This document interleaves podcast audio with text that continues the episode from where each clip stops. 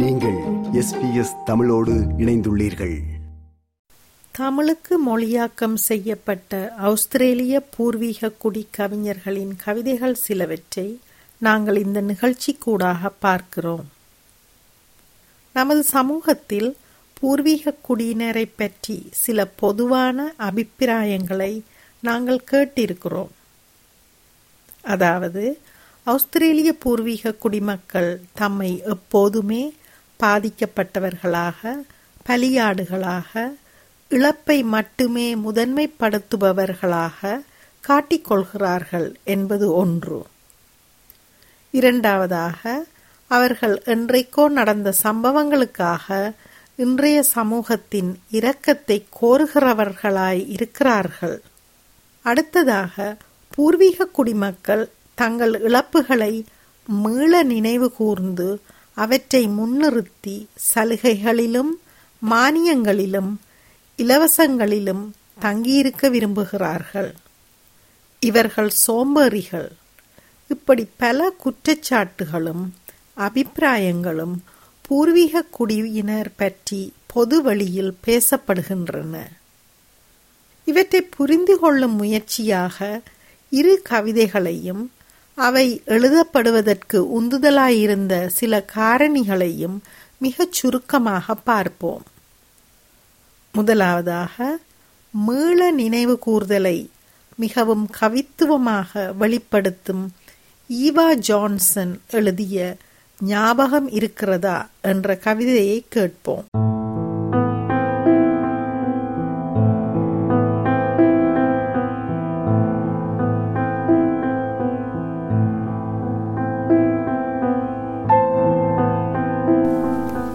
ஞாபகம் இருக்கிறதா? ஆற்றங்கரையில் பிறந்து அல்லி இலைகளில் தலை சாய்த்த பெண்கள் நாங்கள்.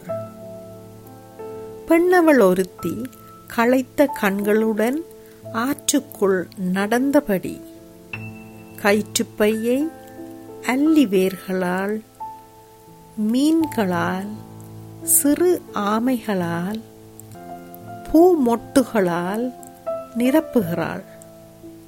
பெண்ணவள் ஒருத்தி பாடுகிறாள். இரவு நேரங்களில் தீயைச் சுற்றி குந்தியிருந்து சாம்பல் தணலில் சுட்டு வெந்த உணவை உற்றாரோடு பகிர்ந்து உண்கிறோம். பிள்ளைகள் சிரிக்கிறார்கள். அம்மா பச்சை குழந்தைக்கு பாலூட்டினபடி பாடிக்கொண்டிருக்கிறாள். பெண்கள் கதைகளை சொல்கிறார்கள். பெண்கள் பேசி பகிர்கிறார்கள், பெயரிடுகிறார்கள், கற்பிக்கிறார்கள் தங்கள் மொழியில்.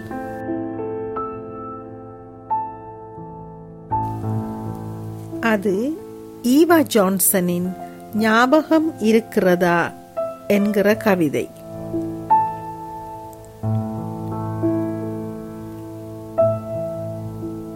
நிலமும் மொழியும் பண்பாடு கலாச்சாரங்களும் மனித இருப்புக்கு வேறாயும் நீரோட்டமாயும் இருக்கின்றன. அவை எமது இருப்புக்கான ஆழ்ந்த நம்பிக்கையை தருவன. ஆனால் அவை பிடுங்கப்படும் போது அனைத்து பிடிமானங்களும் கைவிட்டு போகின்றன. பெருமை நிறைந்த மனிதர்களே எஞ்சுகிறார்கள், அல்லது வெறும் பௌதீக உடலே எஞ்சி போகிறது. அப்படியானால் பூர்வீக நிலத்தையும் மொழியையும் கலாச்சாரத்தையும் ஒன்றாக தொலைத்த மக்கள் எப்படியான மனநிலையில் இருப்பார்கள்? அவர்கள் இழப்பதற்கு இன்னமும் என்ன எஞ்சி இருக்கிறது? இந்த கையறு நிலை அவர்களை எப்படியான பிறழ்வுகளுக்கு எல்லாம் இட்டுச் செல்கிறது? இப்படி கேள்விகளை எழுப்புவதன் மூலம் ஆஸ்திரேலிய பூர்வீக குடியினரின் மனநிலையை, அவர்களது இருப்பியல் நெருக்கடிகளை குடியேறிகளாகிய நாங்கள் புரிந்து கொள்ள வேண்டியவர்களாக இருக்கிறோம். அடுத்ததாக, அனைத்து பிடிமானங்களும் கைவிட்டு போகையில் நிராசையின் பாடலாய் மிகவும் கண்ணியமாகவும் ஆழ் மன அமைதியுடனும் வாழ்வை எதிர்கொள்ளும் கவிதை ஆச்சி வெல்லரின் கடைசி பாடகர். இனி கவிதையை கேட்போம். கடைசி பாடகன்.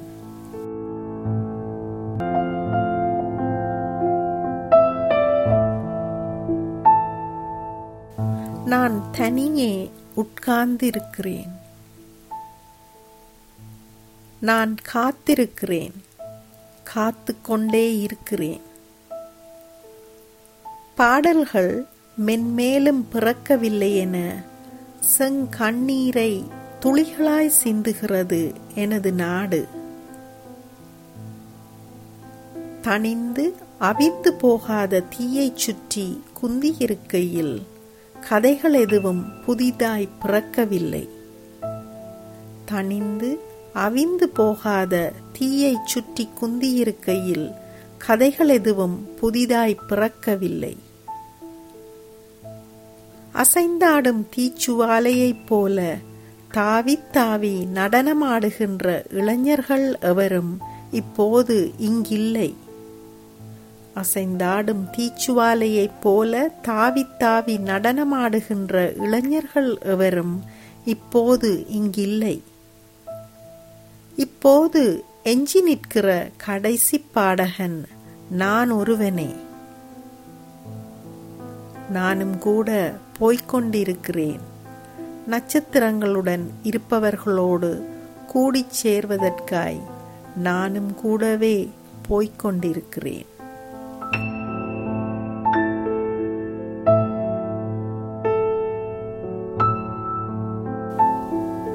எழுதியவர் ஆச்சி வெல்லர். அந்த கவிதை கடைசி பாடகன். எழுதியவர் ஆச்சி வெல்லர்.